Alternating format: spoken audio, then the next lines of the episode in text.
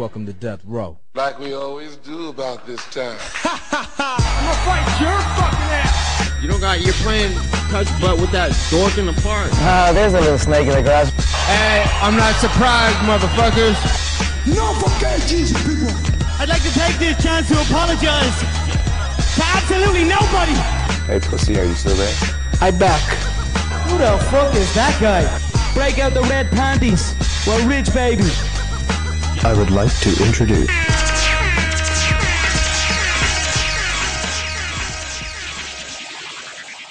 Welcome to the MMA for Money Show, episode 36. In this show, we will review UFC 249, touch briefly on some further fights that from Smith and Teixeira we didn't have odds for before, and preview UFC Fight Night Overeem versus Harris. I am Bob Boss, your favorite garbage man at MMA State of Mind, here with Mike Copenhaver. You can find him at Don't Cope Just Win on Twitter. Also follow the show on Twitter at MMA for Money Show. Mike, how are you doing tonight? Uh, I'm doing absolutely amazing, man. Stoked to be here on the microphone with you to talk about some more UFC in our lives after dominating the fights last weekend. I hope all you fans got to cash your little bets and uh, your tickets and had some fun with us because uh, it was a lot of fun. Well, it's Wednesday, so you know what that means. The MMA for Money show is here. You can find us this show on Apple Podcast, Spotify, Google Podcast, Overcast, Pocket Cast, RSS feed. We are also on YouTube for both full-length shows as well as smaller tidbits to get your quick fix. Subscribe to never miss this show. Like, comment, share, spread the word, man. Get everyone else a little bit of view of what you're enjoying. Well, with that, we're going to go right into reviewing UFC 249. We finally had fights back. It was amazing. Going to give some results. We're going to delve deeper into a few of them. Actually, probably more than a few of them. We're going to skip over slightly ones that were a little bit lackluster. But uh, starting off with the very first fight of the night, that's right. We're going all the way from the beginning of the prelims all the way to the main event. Ryan Spann, a huge favorite over Sam Alvey, did the deed, but it was via split decision and it was probably closer than it should be. Mike, anything specific on this fight, or should we get to the more exciting ones? Oh man, I mean, Spann did his job and he won dominantly. I told you he'd win the fight. It was going to be pretty easy. He did almost have uh, Sam Alvey choked out with a standing um, arm in triangle, I believe it was, but it, it was super deep. And I, I don't know how Alvey didn't tap, but he was so close to going out. I think if Spann would have uh, had a little more veteran in him, he would have just applied more pressure and he could have uh, slept him. But it was it was decent. Absolutely, especially in the early goings. Uh, it actually was very exciting in the early goings, and then became somewhat of slog after, especially after Spann gassed and it started looking a little bit too close for comfort there at the end. I bet a lot of people that had that as a parlay leg were definitely on their edge of their seats for the majority of that. But you know what?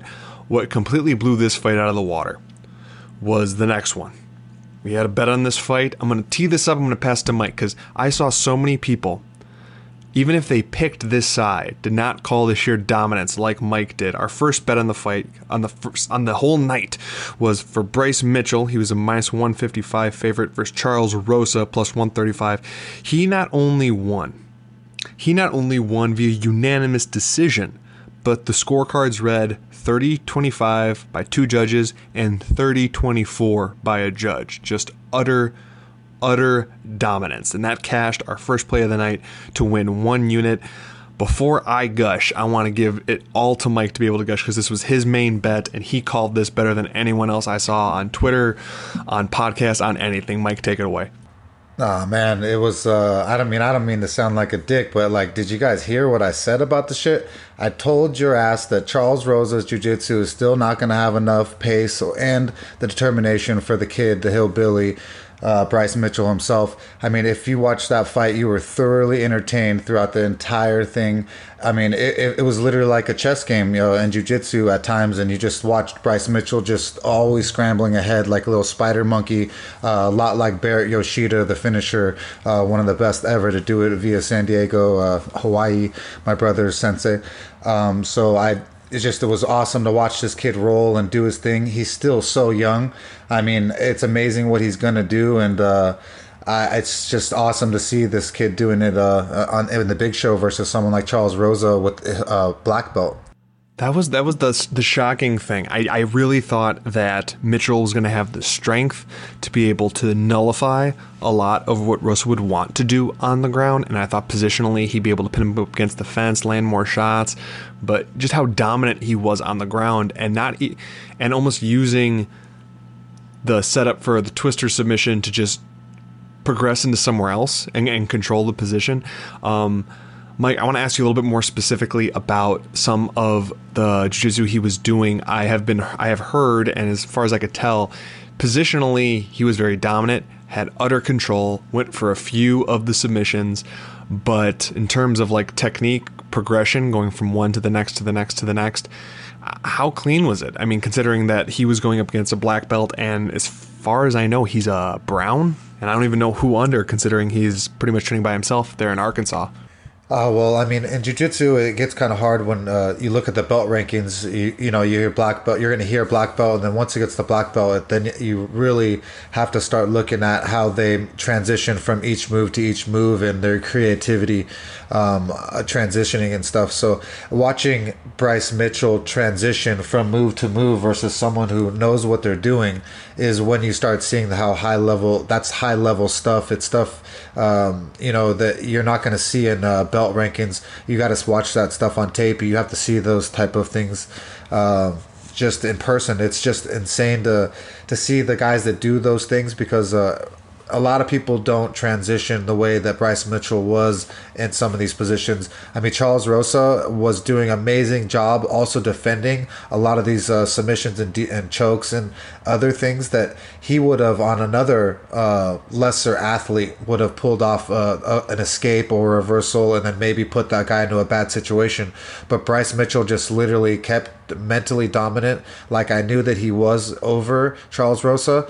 I said that if these two guys were in an alley, there's no way in hell Charles Rosa's getting out of there. And uh, he got out. He didn't get out of there with uh, nothing but a 30-25.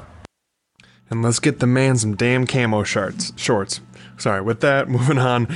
Vincente Luque, who was a, f- a fairly hefty favorite. It was minus 290 versus Niko Price plus 245 on that other side. This was a rematch that Luque uh, got a submission in the first go round. The second time, he actually got a TKO with a doctor stoppage in the third round with an eye injury. Luque, both of these men were are incredibly entertaining fighters. Luque is, I'm still a huge fan. The only thing that's giving me hesitancy in the future for someone like Luque is man, he gets hit a lot. I mean, he's entertaining, he can take it, and he could sure dish it out, but with how much he gets hit, and with the more and more shots he's going to be taking, at some point, it's going to get stifled. Um, I love Met welterweight. This was a fantastic fight, but I guess his ceiling might be a little bit lower than I, I once anticipated. Mike, how do you feel about this fight? And I guess Luque as a prospect going forward for welterweight. Well, you know we both love us some Luque, and this fight was super entertaining at times, but also very scary if you were a Vincente Luque fan and you put down the money line on that guy. Uh, it it was uh, you know it's amazing but at welterweight and the world class level, to me, he's lacking one thing, and that's uh, the world class wrestling to get someone down on the ground to display their jiu jitsu after they've been rocked or they've been hit. And he, he doesn't seem to have that to escape to. And I think that's going to be an Achilles heel to him is that he can't fall back after getting hit striking to go to the jiu jitsu if you can't get the guy down on the ground. And we see that with a lot of fighters when you get to the upper echelon, they don't have that world class wrestling, and you're not going to get to the world class level championship belt if you're gonna um, lack it. And so I think he just lacks that a little, even though I love him, and uh, we'll see in the future. After that, well, we were going to have Uriah Hall versus uh, Jacare, but Jacare being the lone fighter on the fight card to test positive for COVID. Um, he was actually one that was wearing a mask and gloves, so I guess kudos to him. He had come in contact with a family member who had tested positive, or maybe not tested positive, but at least had it. So And he what do you was know- called off it. Uriah Hall did not get to fight, and actually two of his cornermen would eventually test positive. They were asymptomatic, but still, we'll see what happens. But the next fight on the card was, you know what? Another cashed bet for us. We had Carla Esparza. She was a minus 155 favorite versus Michelle Waterson plus 135. We had Esparza by decision, and you know what? She won by split decision, but that still cashed the to win one unit at minus 105 for us. So that's another plus one unit for us, giving us a perfect event of 2 and 0 plus two units for you guys for absolutely free from doing absolutely nothing but just listening to our show. So thank you for that. I'm only going to briefly touch on this fight because for all you those who watched it, wasn't the most exciting thing. So, uh, Mike, if you don't have anything specific to say about it, we'll go ahead and move on. Do you have anything to say about this split decision with 37, 30 27s going both ways? Ah, it was just a weird fight, man. It could have went either way, and I'm just glad that we scraped by with that W because uh, we deserve it. Next up was a rematch, a rematch of two former elite lightweights and one semi-elite welterweight. Anthony Pettis, the minus 135 favorite, fought Donald Cowboy Cerrone plus 115. Both men desperately needed a win. This was a rematch of an earlier fight where Pettis destroyed Donald Cerrone with body shot in the first round in their first meeting at 55 years ago. This was a little bit closer. Uh, Donald had his moments, so did Pettis. Pettis came out with the unanimous decision. Uh, this could have gone either way. I know some people thought it was very clear for Pettis, but I mean, I would have been upset if it went either way. I didn't bet on this fight. And man, both these men are not what they once were. Uh, I actually had like I would not be utter so upset if both would retire. That don't wrong. That is not me calling for them retiring, saying they don't have it anymore. But at this point, they're only going to fa- face names or elite guys. Um, if they're just going to fade away to having to fight up and comers, that's that's pretty rough. So they're both just that tier just below the elite, and they are probably fringe top 10, pushing even top 15. And Pettis has nothing to do at welterweight. He shouldn't be there. Cowboy can kind of deal with welterweight with how big of a 55er he was, but I don't know. I almost went away from this fight a little bit sad. I mean, it was, it was a good fight, but um, obviously these men aren't what they once were. Mike, anything specific about Anthony Pettis versus Donald Cerrone, what could have been a WEC lightweight title fight back in the day? Yeah, it was an entertaining bout. Uh, I enjoyed uh, pretty much every second of it, and uh, it was funny to watch Anthony Pettis' face after they read the scorecards that he won. I uh, I barely had him winning it, and uh, it's only because he had more power and seemed to hit Donald a little harder. But other than that, I think Donald did a great job with volume and coming forward. And uh, for coming off the loss to Anthony last time, or that they fought, he did a great job trying to redeem himself, but he just fell a little bit short. Yeah, I, t- I totally forgot to mention that good call. Yeah, he at the utter shock on his face when they called that man. That, that was that was pretty hilarious. Um, one thing I was going to go with. Uh, we had broken down this fight, but I eventually decided to nix it because I wasn't going to make the bet anyway. But Cerrone typically does really, really good in down the line rematches. Um, that's odd saying that, but if you look at any of the rematches he had when there was years in between, since he doesn't taper off nearly as much as other fighters do, he usually can get his revenge later on. But and this one was obviously much closer than the first one, but yeah, he didn't quite be able to wasn't quite able to pull it off. Next up, everyone's favorite Greg Hardy fought. Yorgan De Castro was a plus 170 underdog there against Greg Hardy. Greg Hardy got the unanimous decision win uh, after De Castro broke his foot in the first round and then decided to do nothing for the subsequent two. So Hardy got a nice little six figure payment to fight a guy who didn't want to fight back. Um, like anything on this fight. Nah, it sucked that uh, Yorgan broke his foot, and I hope that was the only reason why he stopped going forward for the next two. But you got to give him the, the, benefit of the doubt when he's a big old boy and your you know racehorse you know hurts its leg. it's going to be hard to bear your weight on it. So I would suspect that was the reason, but I think he would have ended up winning it if if he could have kept up that round one. Yeah, that was one that I was really close on paying just a little bit of underdog money, thinking maybe you can get lucky with a knockout or you never know but i don't know. Greg hardy is a very interesting case because his, his, defense has gotten so much better but it's almost like his offense has stayed stagnant. Like he hasn't his, there's no combination striking to speak of but he's really learned to move.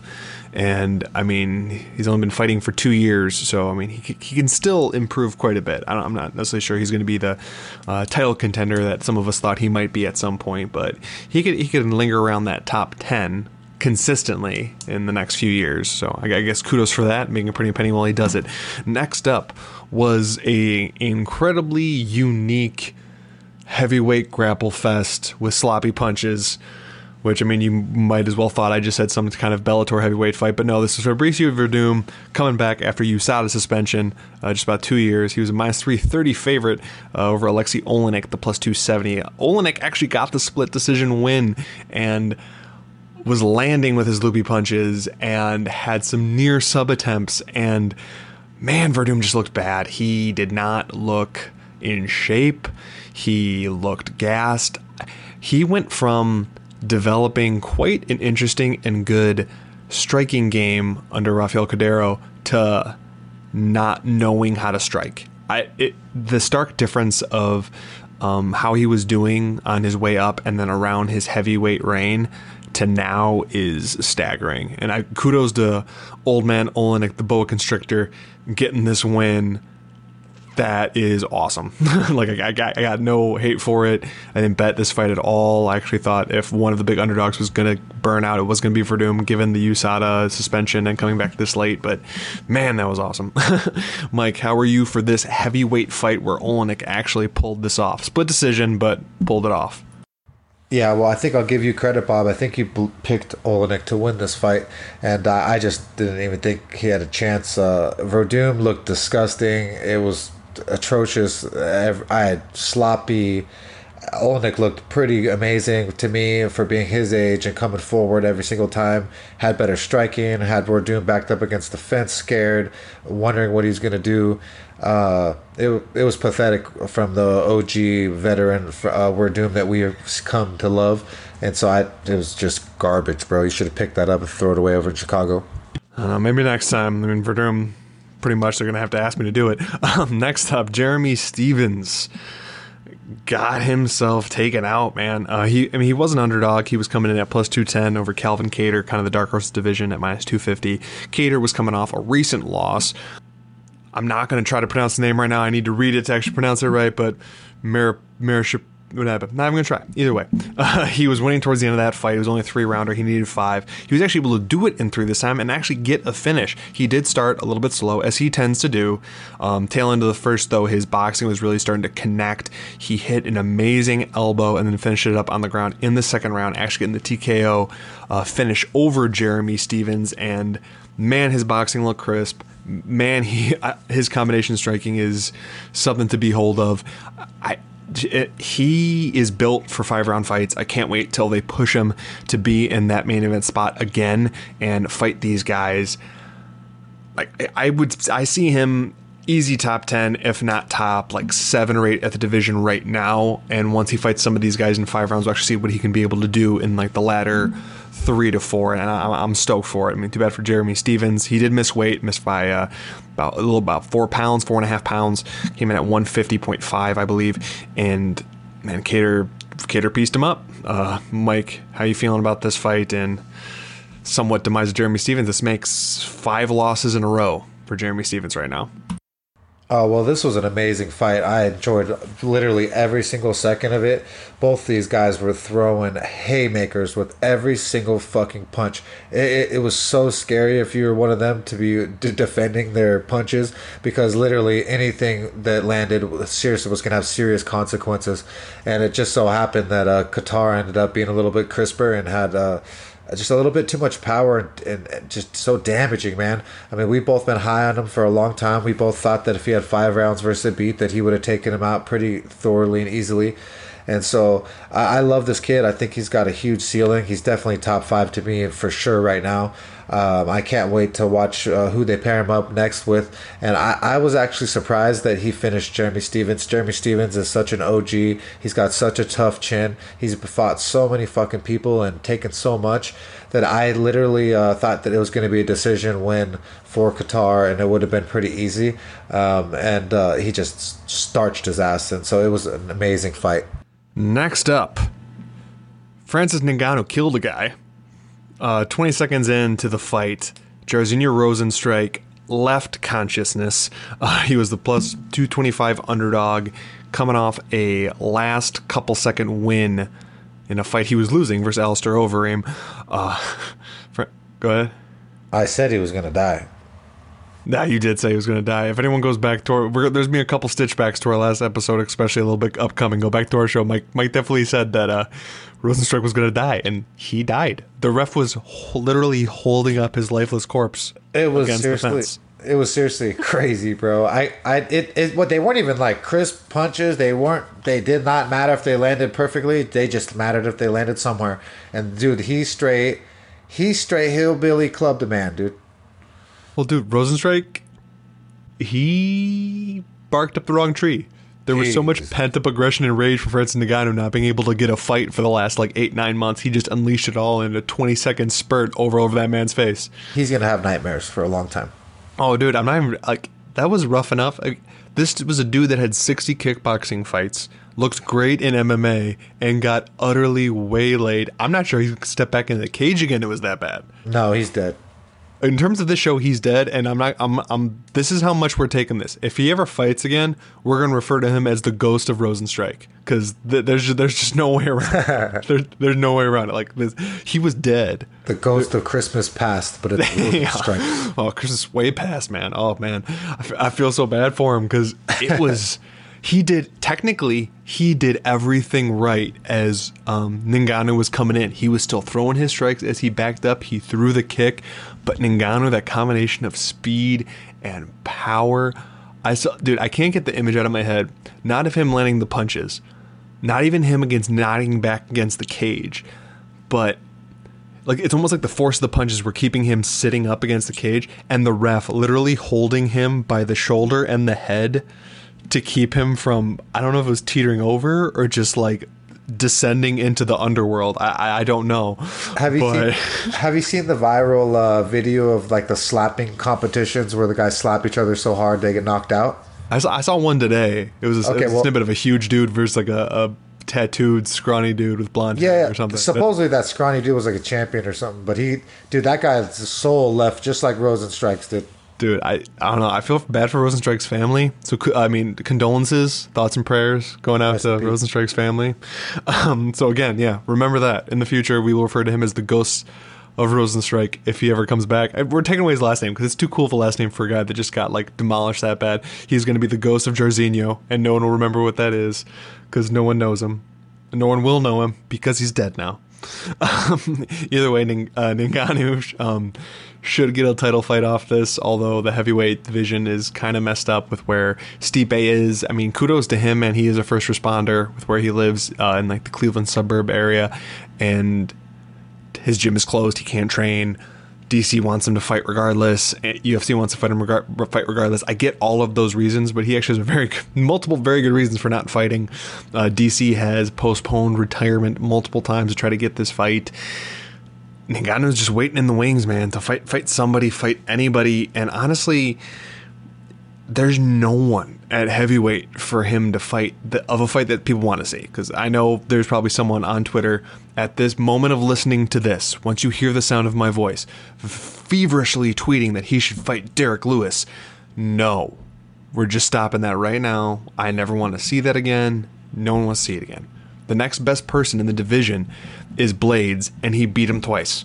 The first one was close. It was a doctor stoppage, and that like way early on, just the swelling by the eye called it. Second one, man, he hurt him bad, and he was out. So Ngannou needs a title shot. I, I, I don't know. So they they got to figure that out. I'm fine with it being interim. People are getting so angry with interim belts. Normally I get angry with them too because it seems like whenever a fighter doesn't fight for four months, there's an interim.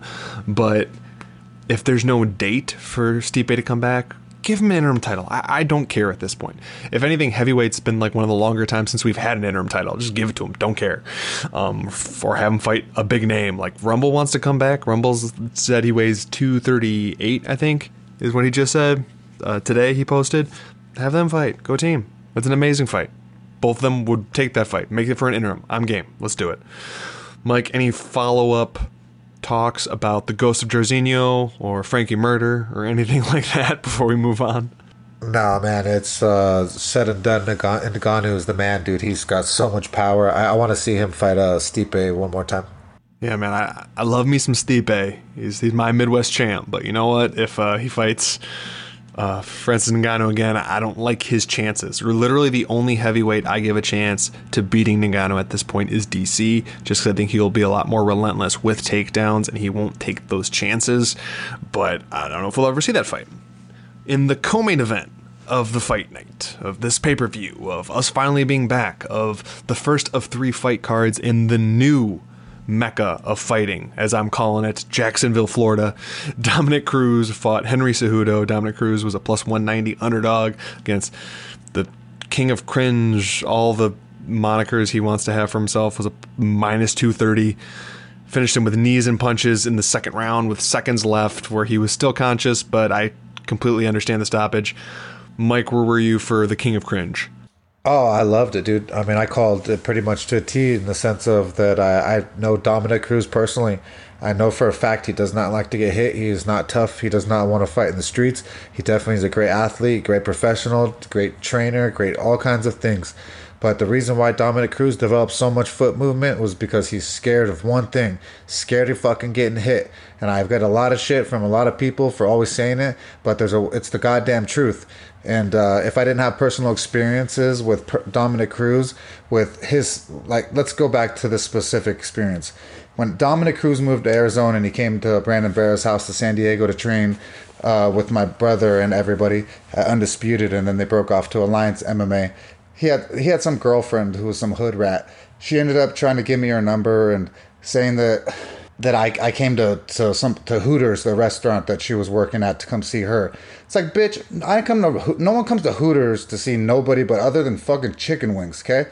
And the fact is, is that when Dominick Cruz found out that that bitch gave me her number, he didn't do a goddamn thing to me, right? This big bad pro fighter had all this experience, didn't have shit. He's not tough. He's not gonna do shit. So that's exactly what happens. That's why he developed foot movement because he's not tough. So he ended up fighting a guy that's tough today, got his ass beat. Fought Cody Garbrandt, and he got his ass beat. Go back to our podcast when I talked about it, and I said Cody Garbrandt was gonna whoop his ass. And today we're talking about Cejudo whooping that ass. So I'm just gonna say, stop giving me shit about it. It's the truth. Dominick Cruz ain't tough.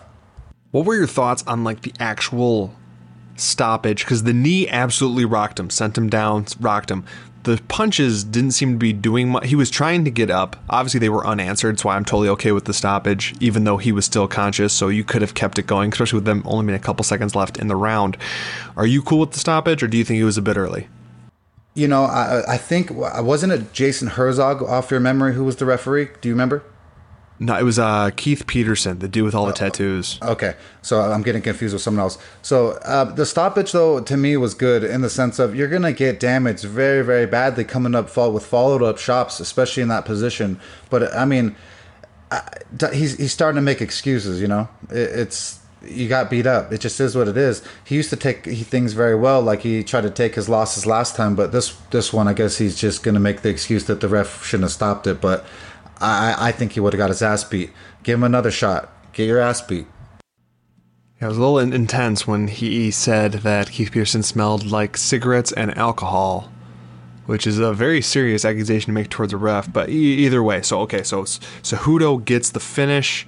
He defends bantamweight. He's one of, if not the only fighter to have be not be a two division champ, but actually defend it in both divisions. Uh, I actually think DC was actually able to pull that off as well. So two guys from the 2008 Olympic team. There you go. Uh, but then afterwards, Cejudo retires. Uh, there's been words beforehand that he wanted to get two million a fight. This one he got 350,000, and he's calling for retirement. He's going to get into real estate, and just super adamant about the whole thing. Says he's done with it. He's been doing this since he was four or 11 or whatever ages he threw out there.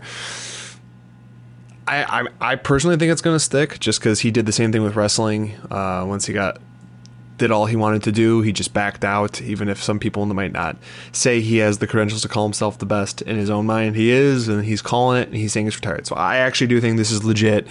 Mike, what about you? Do you think this is a real retirement or one of the typical MMA ones where give him six months and he'll be back?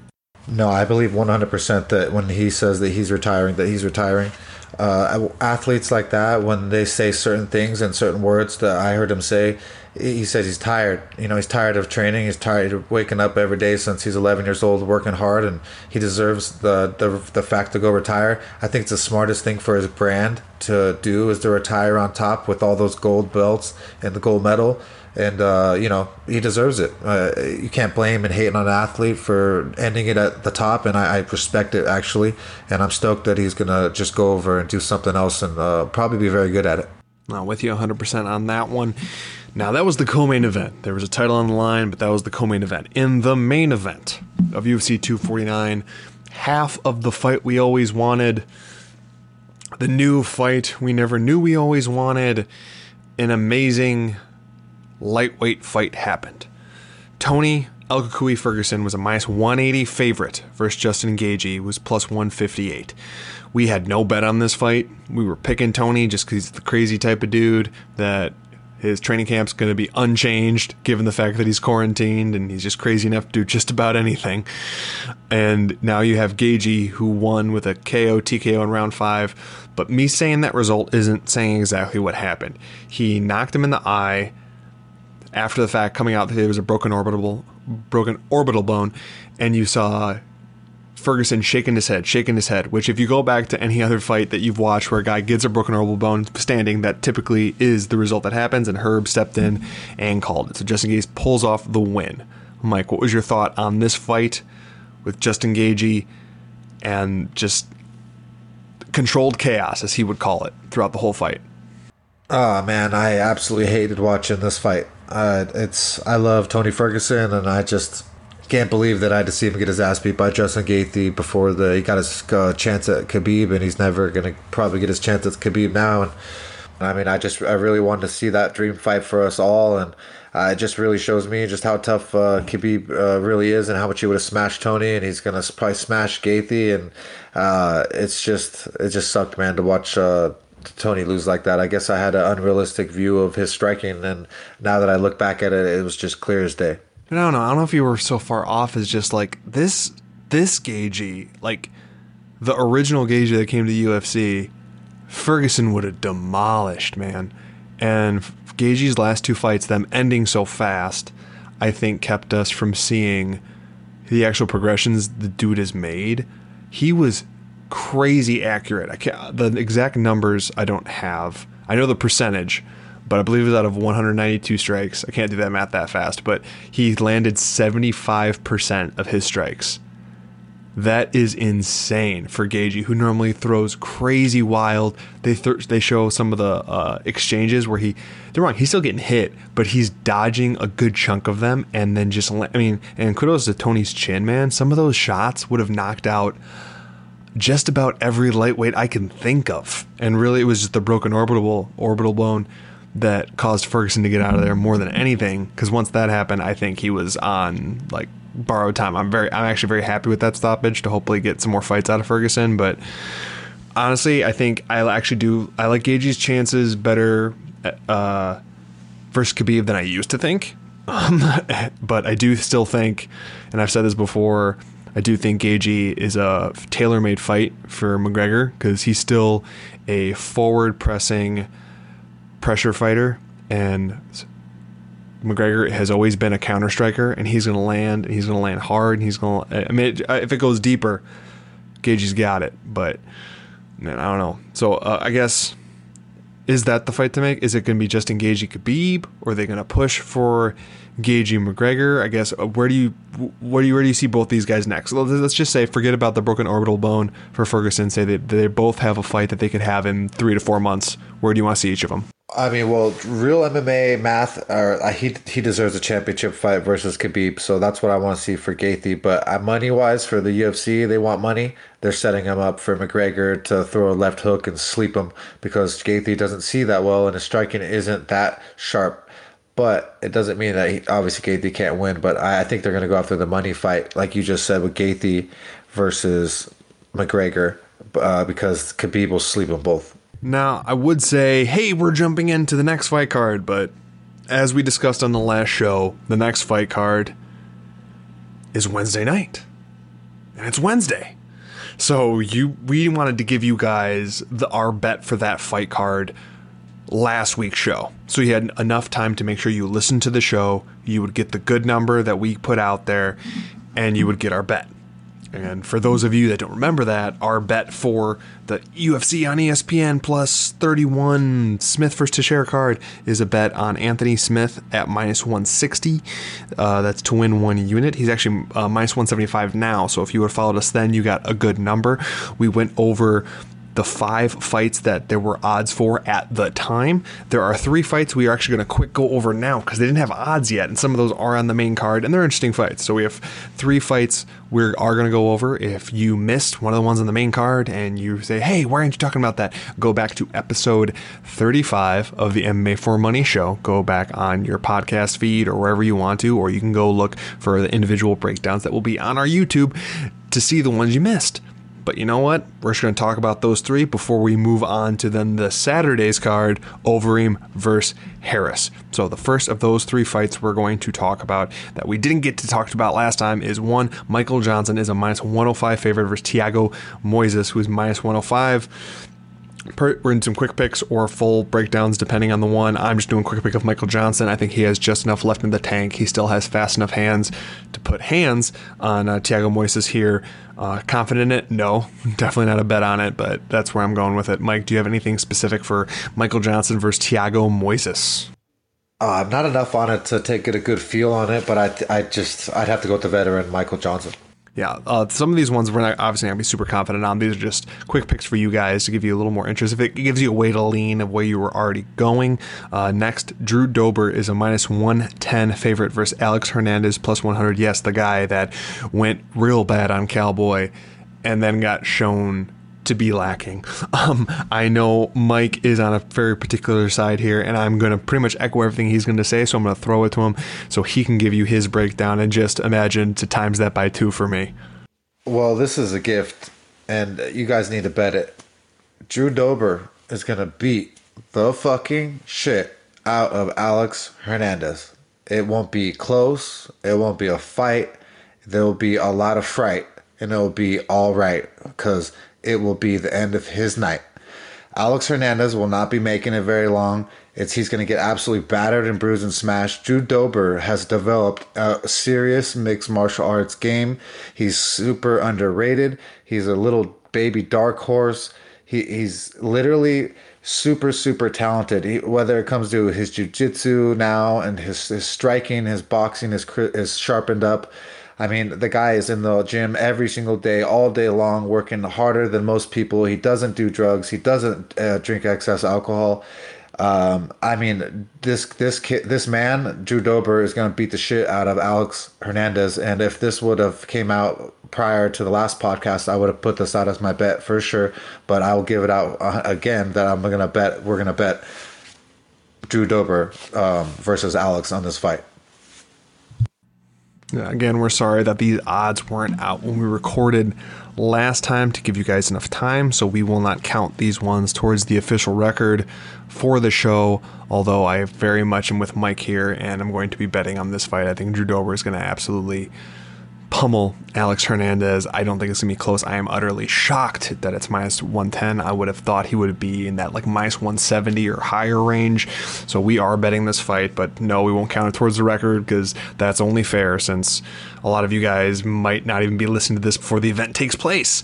So uh, the final fight uh, from the Smith for Teixeira card that we are going to cover, since we covered all the other ones, is Ray Borg, who is plus 155 versus Ricky Simon or Simone, uh, minus 165. I this is at bantamweight. Borg already weighed in. He did make weight. Um, I actually really do like Borg here. I will likely have a bet on it. He is just such a good positional grappler. He's great in the scrambles and he finds the back. And know who loves giving their back is Ricky Simon.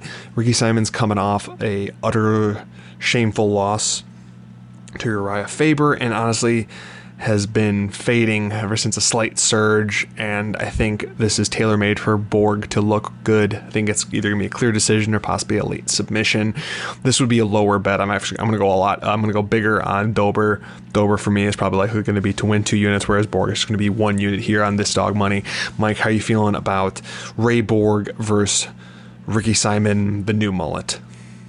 Well, you know we love Ray Borg, and we uh, certainly love his little kid that he fights for each and every day. So I actually really, really like him in this position as a fighter as well, not only as a person but as a fighter. And I think that his transitions and his technical abilities and his determination is what I really, really would bet on. So I, I would be betting on him myself. Um, as well as just personally, I just would want to be doing it for to make one unit, and it's uh, he's just he's got way more experience. He just he's going to be just way too much for this kid, uh, Ricky Simone.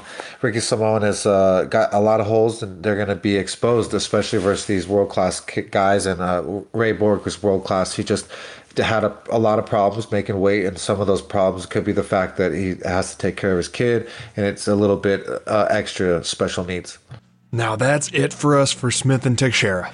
Yes, I know, we didn't cover all the fights. Oh, wait, we did. Again, reminder if you haven't listened to it and you want quick takes, go back and listen to episode 35, this being episode 36. So it is last week's show. But I will re remind you what our bet was for this fight card. Obviously, we would have had more if some of these more lines were out. But at the time, we have Anthony Smith, Lionheart Smith at 160 to win one unit, and that's over the longtime late heavyweight Glover Teixeira.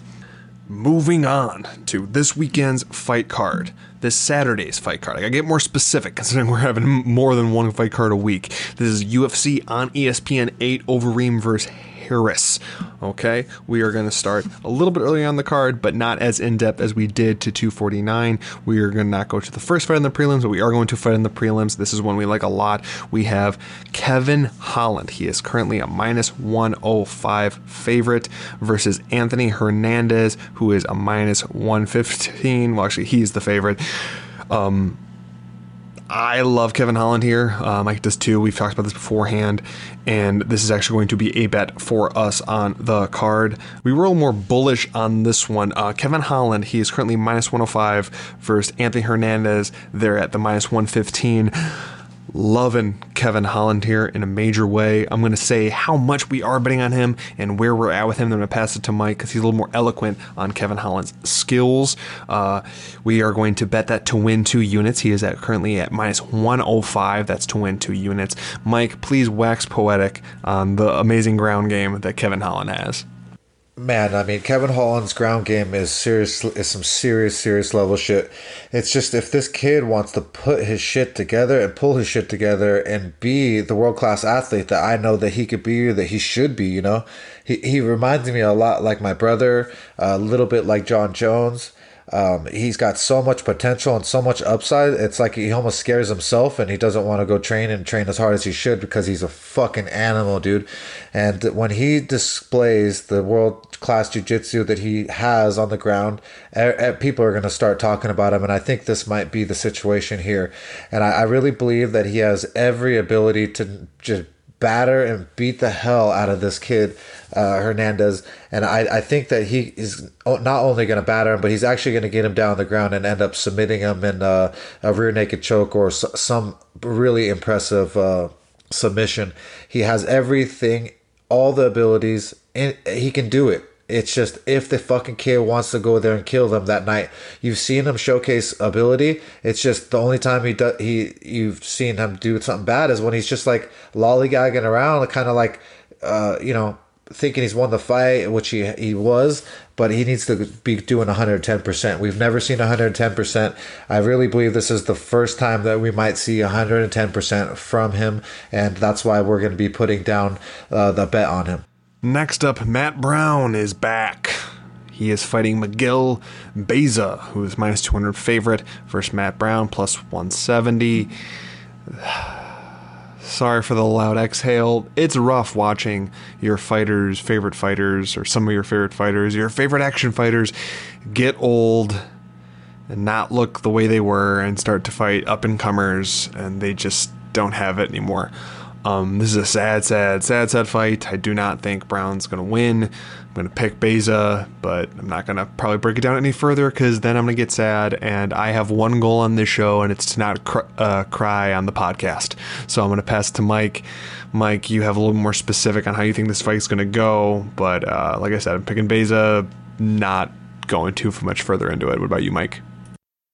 I don't know why Matt Brown's doing this, and I'm not happy about the fact that he's going to go in there and fight this little savage Baeza.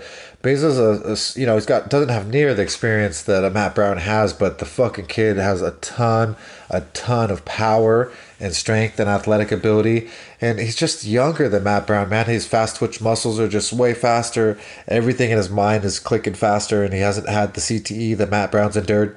I just think Baeza's to beat the fuck out of him, and I just don't want to see it. So, but we'll see. Hopefully, I'm wrong. Yeah, this would be one of those times where if an underdog came through, we would be okay with one because we're not betting on it, and two I mean, if you've been a fan for any length of time, for longer than say four or five years, you're a big Matt Brown fan. So here's hoping he pulls it off, but not thinking that happens.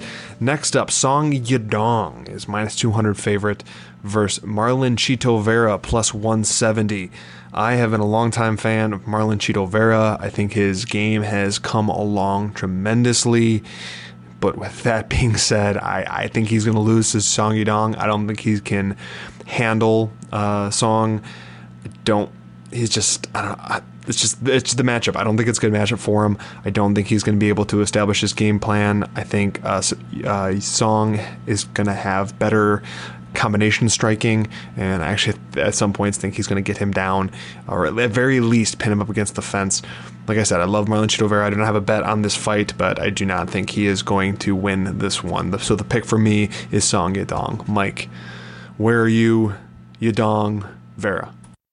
I'm with Yadong. I think Yadong's too too young and too strong, and he's gonna just uh, have too much power for Marlon Chito Vera. Marlon Chito Vera is a great, amazing athlete. He when he uses his game plan, it works out well. But he's got really, really skinny little lead legs, and I believe that Song Yadong's gonna be able to kick those scrawny little legs of Marlon Chito Vera, his front legs out, and do some major damage uh, on those lead legs, and it's gonna be able to make Marlon Vera's game plan just go out the window and he's just going to get TKO battered by Song Yadong. Krzysztof Jotko, the one time 85 prospect who has had a rough go of it, is now fighting Eric Anders. Uh, Jotko is a minus 160 favorite over Eric Anders at plus 140. Eric Anders is back at middleweight where he should have always been. Uh, speed and athleticism, and I guess even power wise, I go Anders. Skill wise, Jotko has probably got it. I'm picking Anders here, but I wouldn't be surprised because he kind of is a finish or bust kind of fighter. So I wouldn't be shocked if he gets the finish. And if I had to bet, I would lean that way. This is definitely a. If you're gonna bet on this one, you gotta go with the dog. Uh, I'm not betting on this one, but uh, pick is Eric Anders here. Mike, where are you for the former collegiate football star versus Krzysztof Jotko? Man, this is a weird one. Um, Krzysztof Jotko, I've been high on for a long time, and he's just one of those guys that uh, he just seems to disappoint me a lot of the time. And so I, I just, I don't know, man. I feel like that Krzysztof Jotko is the mixed martial art is superiorly is the superior mixed martial artist. He should have everything for Anders. But what he doesn't have is a chin, and if Anders comes forward with enough power and backs him up aggressively, that that could end up end the whole fight and everything. So he could be winning for three rounds and then get clocked by Anders, or two rounds get clocked by Anders and, and lose. So I don't feel confident in picking either of these guys, and I just uh, it's gonna be a weird one. That's a really good uh, depiction of it. Uh, this is to be a weird one. And you guys might not know it going into it. If you don't know these two fighters, this is to be an odd looking fight. It's it's to be, unless it's a quick finish in the early goings of the first round, there's to be large stretches of Anders not doing a lot, random explosions from Eric Anders, Jotko it all depends. If Jotko remembers that he has a jab, it might be rounds and rounds of him throwing a jab out. Because sometimes he forgets that he has a jab, and then he just doesn't do it. And then he gets hit, and then he gets finished or almost finished. Like Mike's right. It's to be a weird fight. Next up is a weird fight, but in a different way. Edson Barboza, the long, long time lightweight, elite lightweight, elite finisher lightweight, is here at featherweight. First featherweight debut He's minus 130 versus Dan Ige, kind of a surging uh, featherweight prospect at plus 110. Edson Barboza is going to hurt this dude. I'm sorry about that. He, if he can make the weight, which he should be able to, the fight's in Florida. He's now training in Florida. No, he's no longer uh, training in the other spots. He's down there at ATT. So it should be a short trip. He should everything should be on point. Doesn't have to fly. Doesn't have to do all that stuff. So if he's going to make weight at any point, it's going to be for this. Um, if he even looks remotely good on the scale, I'm much more confident. But I think he's going to make the weight. And this is such a drop in competition for Bosa, and this is such a leap in competition for Ige. The, there has to be the point of the featherweight drop is the reason for this price. I don't get it. I think Barboza. I, I have underrated Ige in the past. Uh, me and Mike were talking about this beforehand while I was going over this with him. But I, man, I just think Barboza is going to smash here. I think he's absolutely going to smash. And uh, I have a, we have a bet for Edson Barboza. He's currently minus 130. That's to win one unit. So that's 1.3 units to win one. Edson Barboza. Give us another highlight finish, baby, and uh, give us some money. Mike, where are you at for Barboza's featherweight debut? Well, you know, Edison Barboza has been known for the the most vicious leg kicks ever, and uh, you know he's world class and everything that he does. He's trained with Frankie Edgar, who's got that world class wrestling, who he's learned and uh, absorbed and uh, adapted with. And I, I just don't see where Ige is going to have the advantage over uh, Barboza. Barboza should win this fight and be able to batter Ige and win this fight easily. And if he doesn't, it's only because he didn't want to, and that was clearly on him. But I don't see Barboza doing that. He's came in there to fight every single time he's ever came to fight, and he's coming there and he's going to do some damage. So I expect Barboza to Barboza to go in there and throw some vicious leg kicks, be as just as aggressive, and be able to end the night of this kid because uh, Ige's good, but he's not world class good. And uh, I hate to say that, but Barboza's done his time. He's put in his work, and he's going to come in there and finish him. That's why we're going to bet this money to win that one unit. In the co-main event, we have a former title challenger, multi time title challenger Claudia Gadelha is minus 185 versus Angela Hill uh, at plus 160, UFC's strawweight ladies workhorse who's just fitting in as many fights as she possibly can. Likely still going to win the majority of them quick pick, I got to go with Gadelha just because Hill has gotten a lot better. She absolutely has. But at least for two of those three rounds, Gadelha is still going to put her on her butt or pin her up against the cage, do some dirty boxing, and just control. Uh, she has more power. There's going to be more pitter patter from Hill. She has actually gotten better at her lateral movement. But I got to go with Gadelha here.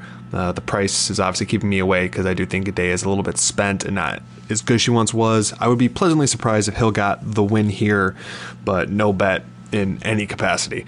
Mike, where for you for this co-main ladies co-main event of the Overeem versus Harris card? You know, man, I, I have been going back and forth with this one, and I, I really I, I'm gonna go with Angela Hill on this one, and I think it's a perfect setup for everyone to get fucked on a parlay buster or put it in Gadelha for uh, to win. You know, because she should she should kind of win. You know, but why though? You know, like why? Because she wrestles good? Not really. I mean, she strikes good? Not really. I mean, I think we kind of got fooled. So I think the Hills got better striking, that she's got more determination, and that she's developed pretty good takedown defense. And so I think the Hills going to win here, so I'm going to go with her. Man, I hope you're right because at some point, with as much work she's putting in, Hill is kind of it's her it's her due. She I would I would love if she win. Um, in the main event, Walt Harris. It's minus 160 versus Alistair Overeem at the plus 140. This is Walt Harris's first fight back since the I guess kidnapping and then ultimately murder of his stepdaughter. So 100% unsure where his head is at, and obviously everything else going on. Um, Alistair Overeem is coming off the loss to Rozenstruik, where in a fight that he was winning the entire fight, basically, and then got destroyed in the final seconds, which was rough. I'm not going to do the breakdown on this fight. I'm going to give it to Mike because this is going to be a bet for the podcast, and I am backing this bet, but Mike is the one that brought this bet forward, so it's only right that Mike breaks it down. Mike, where are you for the main event of this event, Harris versus Overeem? Well, I'm on that Walt Harris train, and I'm gonna be on that train for until he proves me wrong. I think that he's gonna debatter uh, Overeem. I don't think Overeem has any chin left. He's always scared to get hit. He's always moving awkwardly backwards, and uh, you know when you're moving like that and being a little girl, you're you're gonna end up getting clipped and you're gonna end up getting knocked out, especially in this upper echelon. And I I really believe that Walt Harris is is pissed off that his daughter died. He's fucking furious, and uh, he's gonna unleash a big old Godzilla on this fool, and uh, Overeem's gonna literally end up just like Garz, uh, Jairzinho Rozenstruik did last weekend, and end up sleeping. So, as a quick review, again, obviously, second everything Mike said about Walt Harris, he convinced me. I was on the fence with this one, but you know what? He's absolutely right with where Harris is at and Overeem's chin and all of that. So, to review the bets for all of you, uh, although we mentioned on the last podcast and we mentioned it earlier, we'll mention it again for the Smith Teixeira. It's Anthony Smith to win one unit minus 160. That's for that event. And we actually have, if you noticed and listened, we have three bets on the Overeem versus Harris card. The first one being Kevin Holland minus 105 to win two units. That's our first bet. Our second bet is Edson Barboza minus 130 to win one unit. And then finally, in a main event bet, we have Walt Harris minus 160 to win one unit. Now, that is three bets going on. Um, we will be back next week, but don't forget to subscribe to us on your platform of choice Apple Podcast, Spotify, Google Podcast, Overcast, Pocket Cast, RSS feed. Remember to subscribe to us on YouTube for both full length shows as well as smaller tidbits of the show. Like, comment, and share to spread the word. And with that, let's roll.